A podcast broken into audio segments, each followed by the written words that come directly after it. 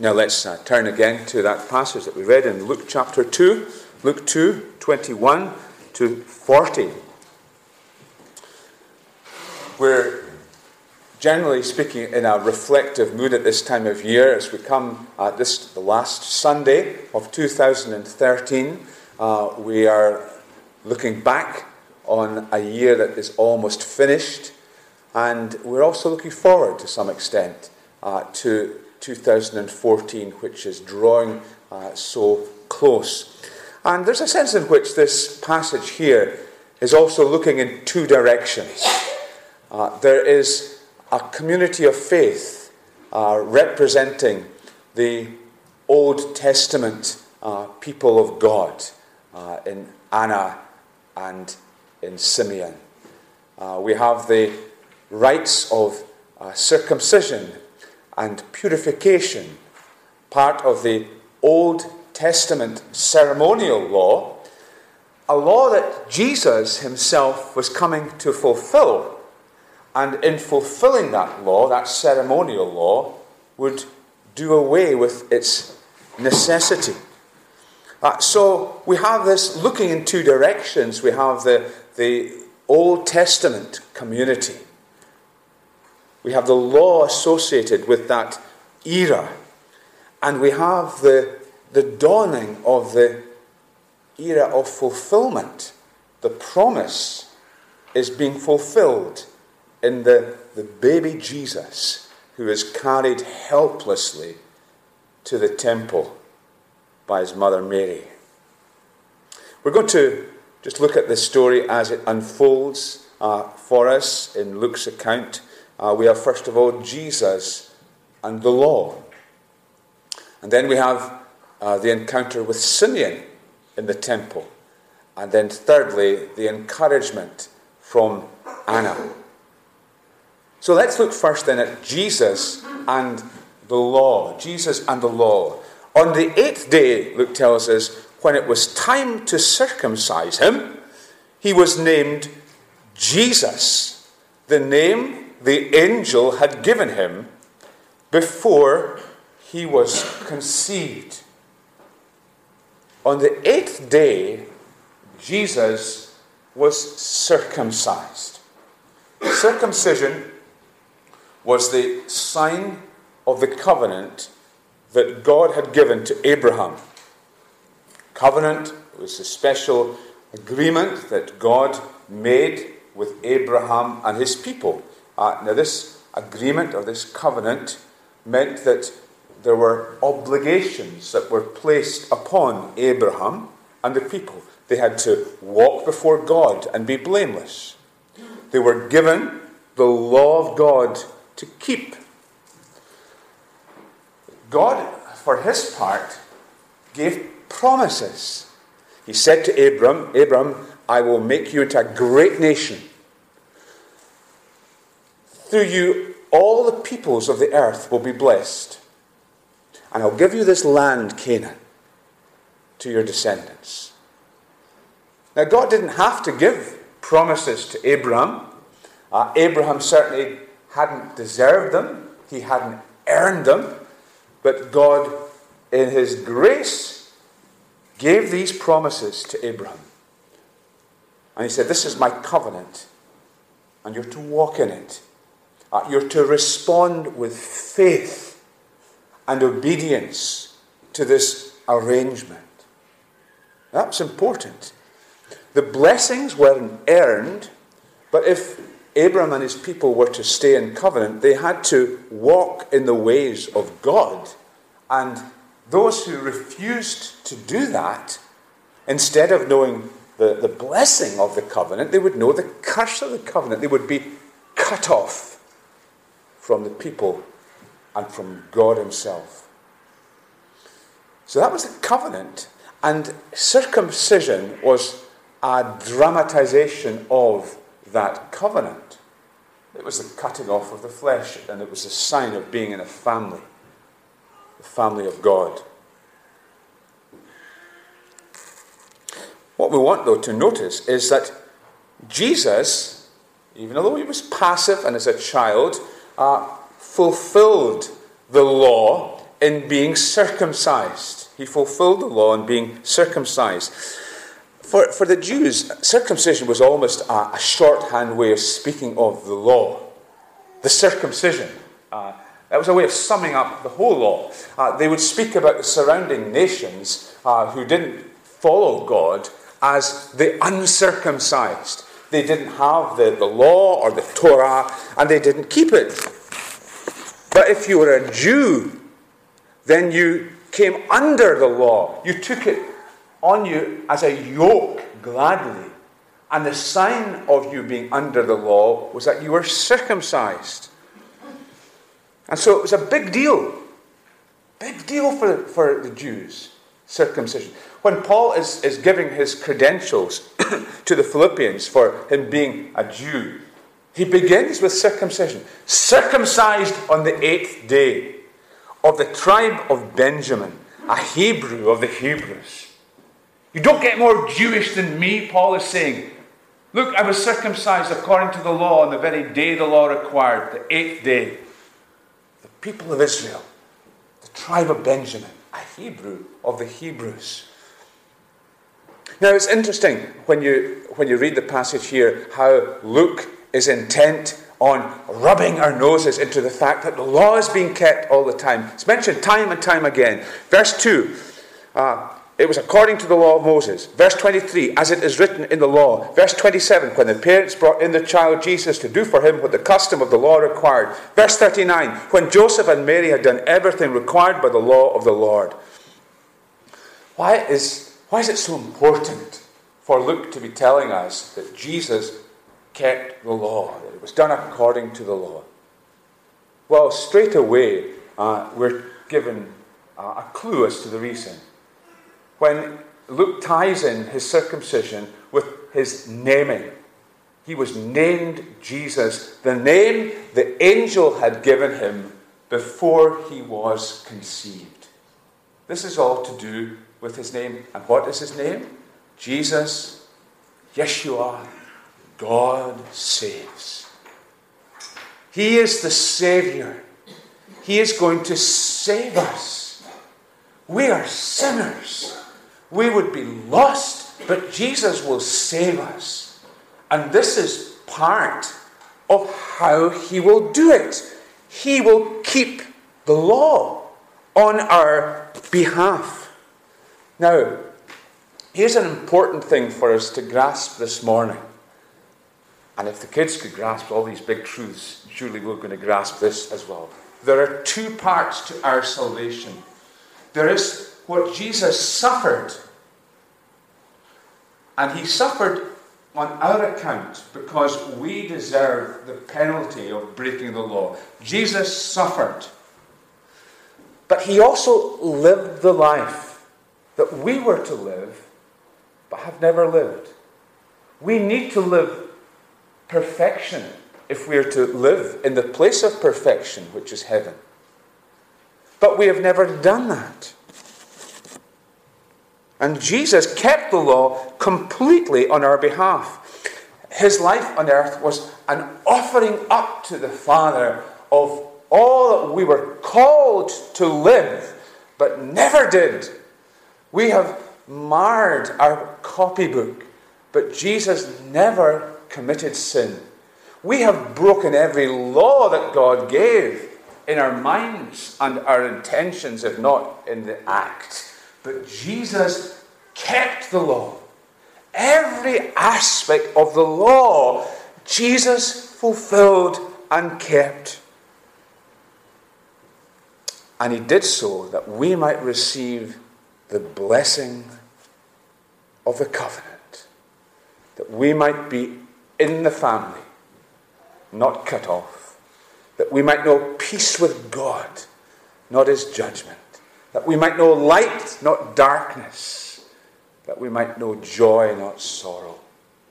Jesus kept the law. Now, there's a sense in which, when Paul is writing to the Galatians in chapter 3, and he's talking about the law, this uh, little section in Galatians could almost be a commentary on what's happening in Luke 2. There he says, But when the time had fully come, God sent his Son born of a woman, born under the law, to redeem those born under the law, that we might receive the full rights of sons.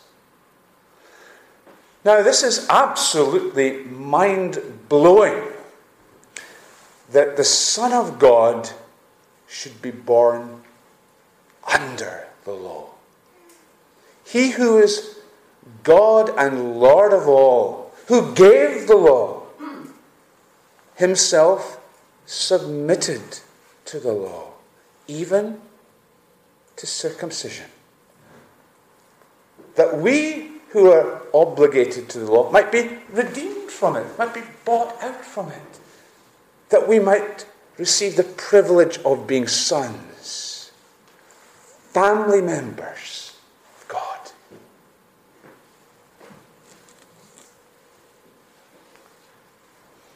So, the perfection that we need if we're going to be in heaven, a perfection that we could never live, has been lived out by Jesus.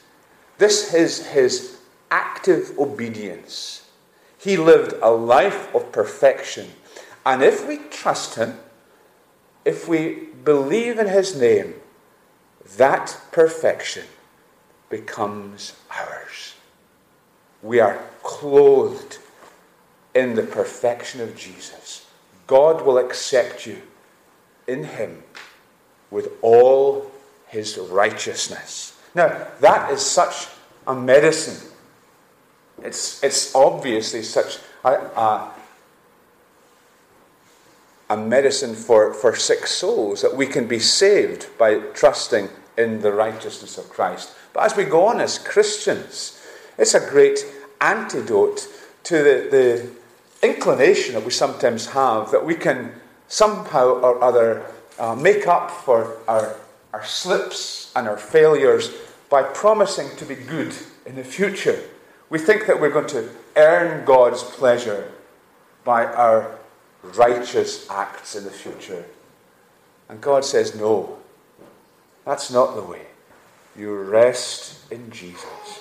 You rest in His finished work, in His perfect life.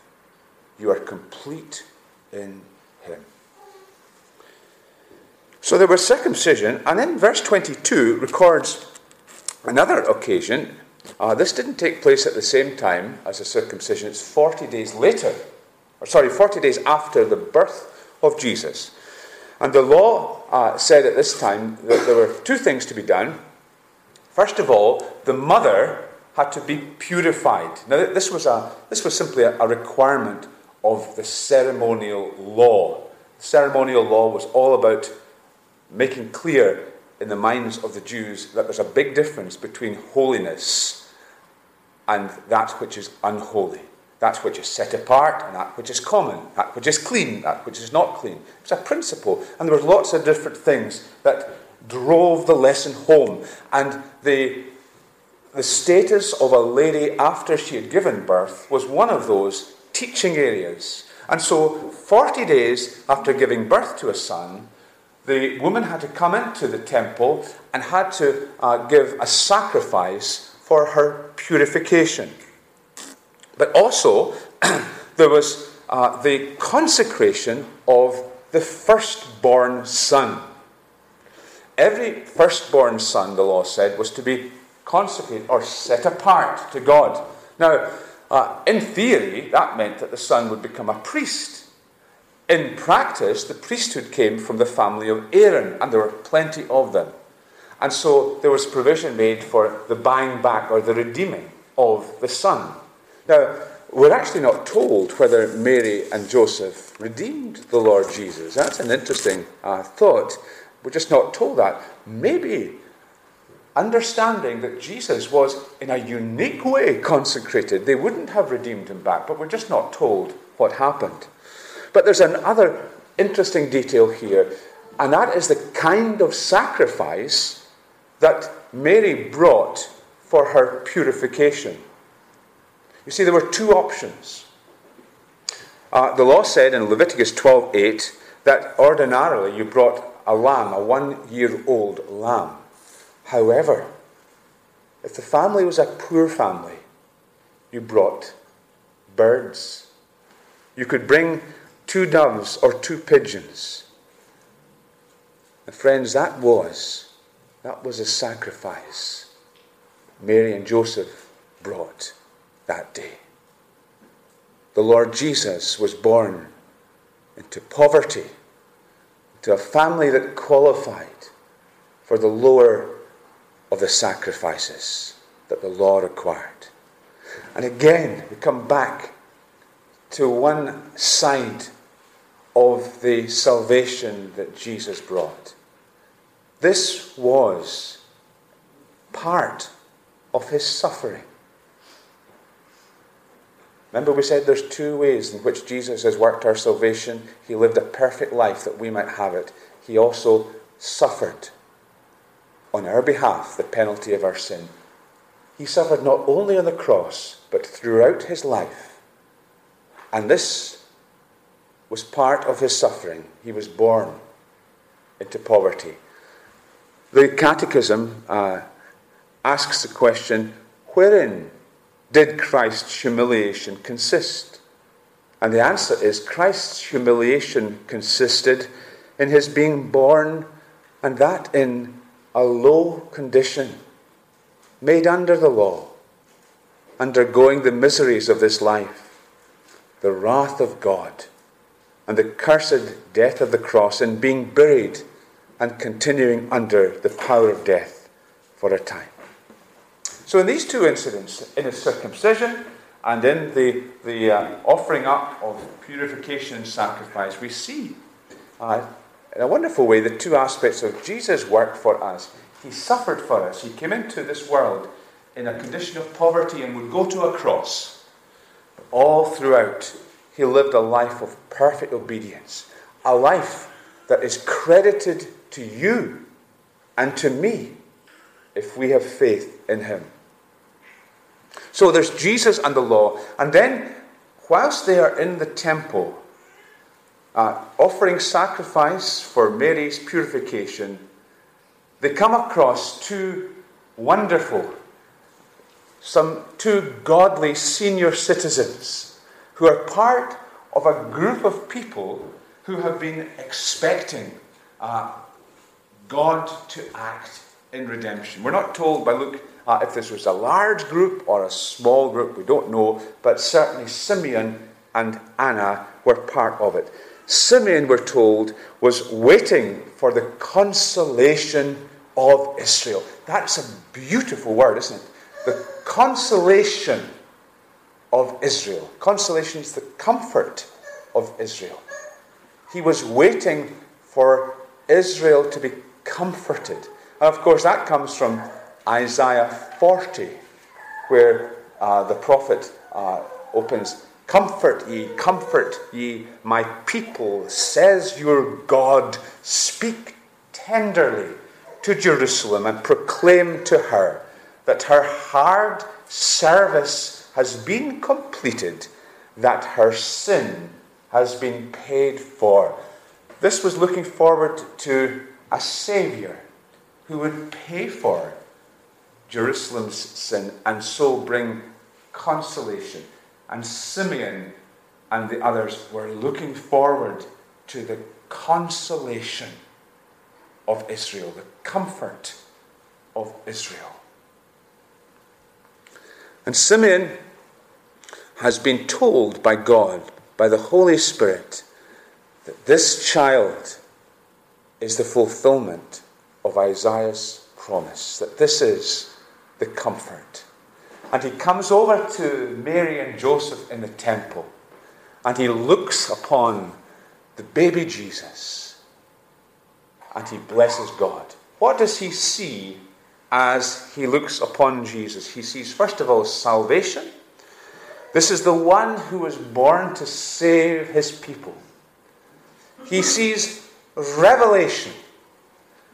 He is the one who will bring light, the light of the gospel, not, gospel, not just for Jews, but for all the nations. God's salvation uh, is going to go out to the whole world, and he sees glory. The glory of Israel, the glory of God. John, in his gospel, will later write, We beheld his glory, glory as of the only begotten of the Father, full of grace and truth. The glory of God revealed in Jesus Christ. And we can imagine as Simeon is blessing God and is making these uh, amazing statements Mary, Joseph, looking at one another in quiet wonder. But Simeon has got more to say, and it's uh, more solemn this time. He says that this child that Mary is holding is destined for the rising and falling of many, and to be a sign that will be spoken against, so that the thoughts of many will be revealed. And this is a, a constant theme in the New Testament. Jesus is the Savior, but Jesus always divides. He always divides. He comes to bear the penalty of sin for those who will admit that they need to be saved. Those who are honest enough to confess their sin and meek enough to believe in Jesus. For them, he is the sinner. But he also exposes the pride and the self righteousness of others because there are others who have always said, I don't want to hear this stuff about sin and judgment. And I am good enough to satisfy God myself. I need no Savior. Jesus always exposes these hard thoughts, and he comes as judge as well as Savior. In other words, he's like the great divide, he's like that mountain ridge on which the waters separate, some going east, some going west, to eternally separate destinations. He is the unique Saviour. He's not one on a, a buffet table of choices. He is the only way that we might be saved, and therefore our eternal destiny turns on Him. And then, speaking to Mary, he says, a sword will pierce your heart also. Mary has been prepared lovingly by God uh, when she is to bear Jesus. The angel comes and forewarns her. And now God is using Simeon to prepare her heart for the sorrow that lies ahead of her. Mary, you're going to be heartbroken.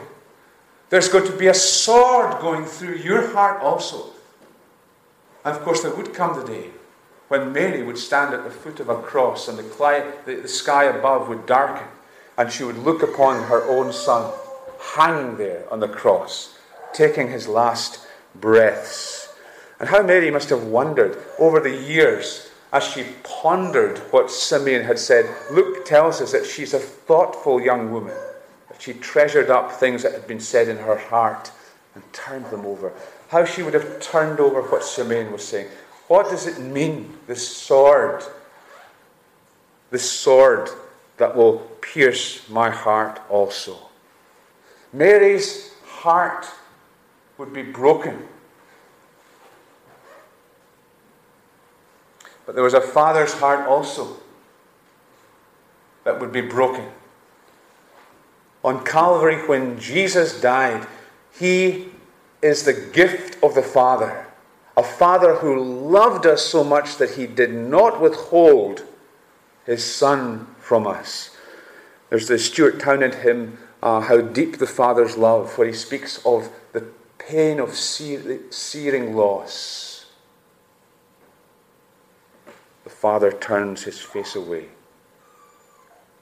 This was the price of God the Father's determination to save us, his willingness to give up his Son, his only Son, that whosoever believes in him should not perish.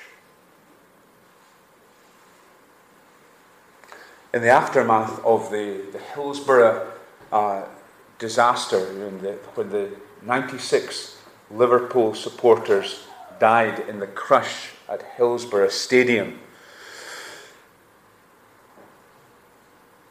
Scores of them taken to the hospital. Christian minister went to console a father who was sitting distraught at the bedside of his son.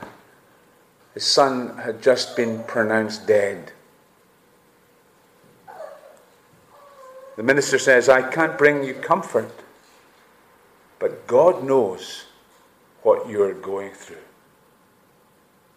And the man, in his understandable grief, snapped and said to the minister, What does God know about losing his son? Of course, God knows everything about losing his son, of giving his son up for sinners. And that is the great comfort in such a situation. We have a God who knows and who cares, who is able to bring consolation into every situation of human distress, who knows our grief. A sword will pierce your heart also.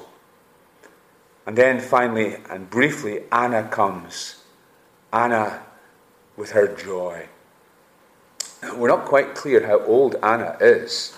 Uh, we don't know whether she was an 84 year old woman, as the NIV understands it, or whether she had lived 84 years from her widowhood, which seems to be the more literal sense of the Greek. And if it is, then she was over 100. She's pretty old anyway, whichever way you look at it. She's an old saint, and she's been accustomed to being around the temple because she's looking forward to the redemption of Jerusalem. She's one of this group of people who are looking forward to the consolation, the comfort of Israel. and she comes up, moved by God's Spirit, at the very time when Simeon is with Mary and Joseph.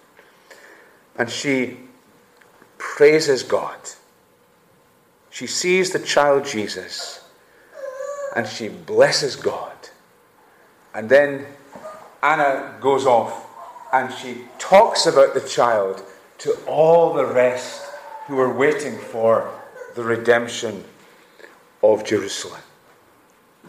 Now, as you think about this, isn't it, uh, isn't it gracious in God's timing of the events that uh, Simeon comes first and then Anna? Uh, Anna, who had nothing but joy and, and, and gladness and a desire to tell others she comes at the end. I think if it had been the other way around, Mary might have been tempted to think, well, this gladness that Anna has come to share has been annulled by the, the, the rather solemn word that Simeon spoke about being a divider and about this strange sword. But instead, the, the forewarning is followed by the note of joy She's strengthened.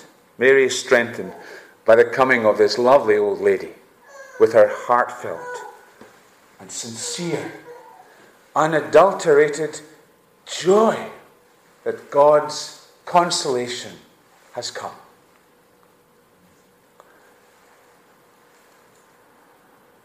I wonder what it would be like uh, if we had Anna in church this morning.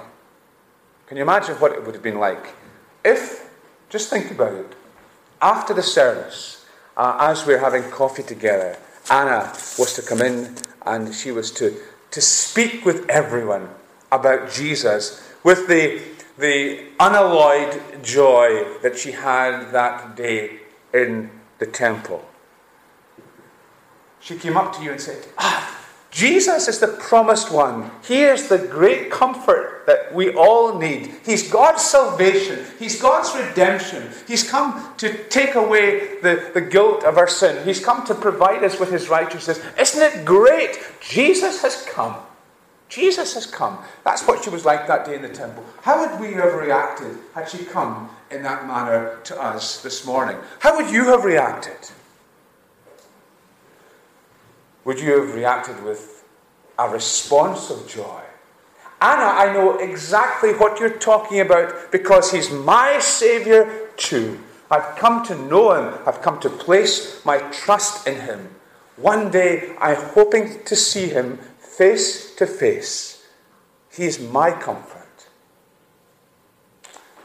Would you have responded like that? Or is it possible you might have responded with embarrassment? You would have found her enthusiasm quite uncomfortable because you don't really know what she's talking about. As we close, let's be crystal clear of the importance of knowing Jesus as our own personal Saviour. This is the issue. As we come to the close of the year, this is the determining issue in our lives. There is one Saviour, one Saviour who is suited to all kinds of people, whatever our background. Whether we've come from backgrounds that are religious or not religious, Jesus is a Savior. Whether a person has come from uh, a Buddhist or a Muslim or a Hindu background, or whether they're a radical atheist, Jesus is the only Savior, and Jesus is the one that we must trust, or we will find ourselves cut off from Him and from His people.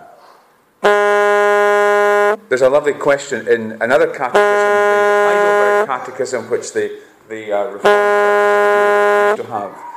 And it goes like this What is your only comfort in life and death? What's your only comfort? And the answer is this My only comfort in life and in death is that I am not my own, but I belong body and soul to my faithful Saviour, Jesus Christ. He has fully paid for all my sins with his precious blood and has set me free from the tyranny of the devil. He also watches over me in such a way that not a hair can fall from my head without the will of my Father in heaven. In fact, all things must work together for my salvation. Because I belong to Him, Christ by his Holy Spirit, assures me of eternal life and makes me wholeheartedly willing and ready from now on to live for him. Beautiful words. And friends, that is real comfort. Comfort and joy. Jesus is our comfort. Jesus is our consolation. Trust in Him. Yield your life to Him. Receive His salvation. Let's pray together. Our Heavenly Father, we thank you for uh, this record of uh, your faithful people who longed for the appearing of Jesus, the consolation of Israel. we thank you that uh, we know so much more than Anna and Simeon knew that day in the temple. And yet they had faith in Christ and rejoiced to see his day. Lord, grant to us faith to believe in him and to live from now on wholeheartedly, willingly, readily for him. We ask this in Jesus' precious name. Amen.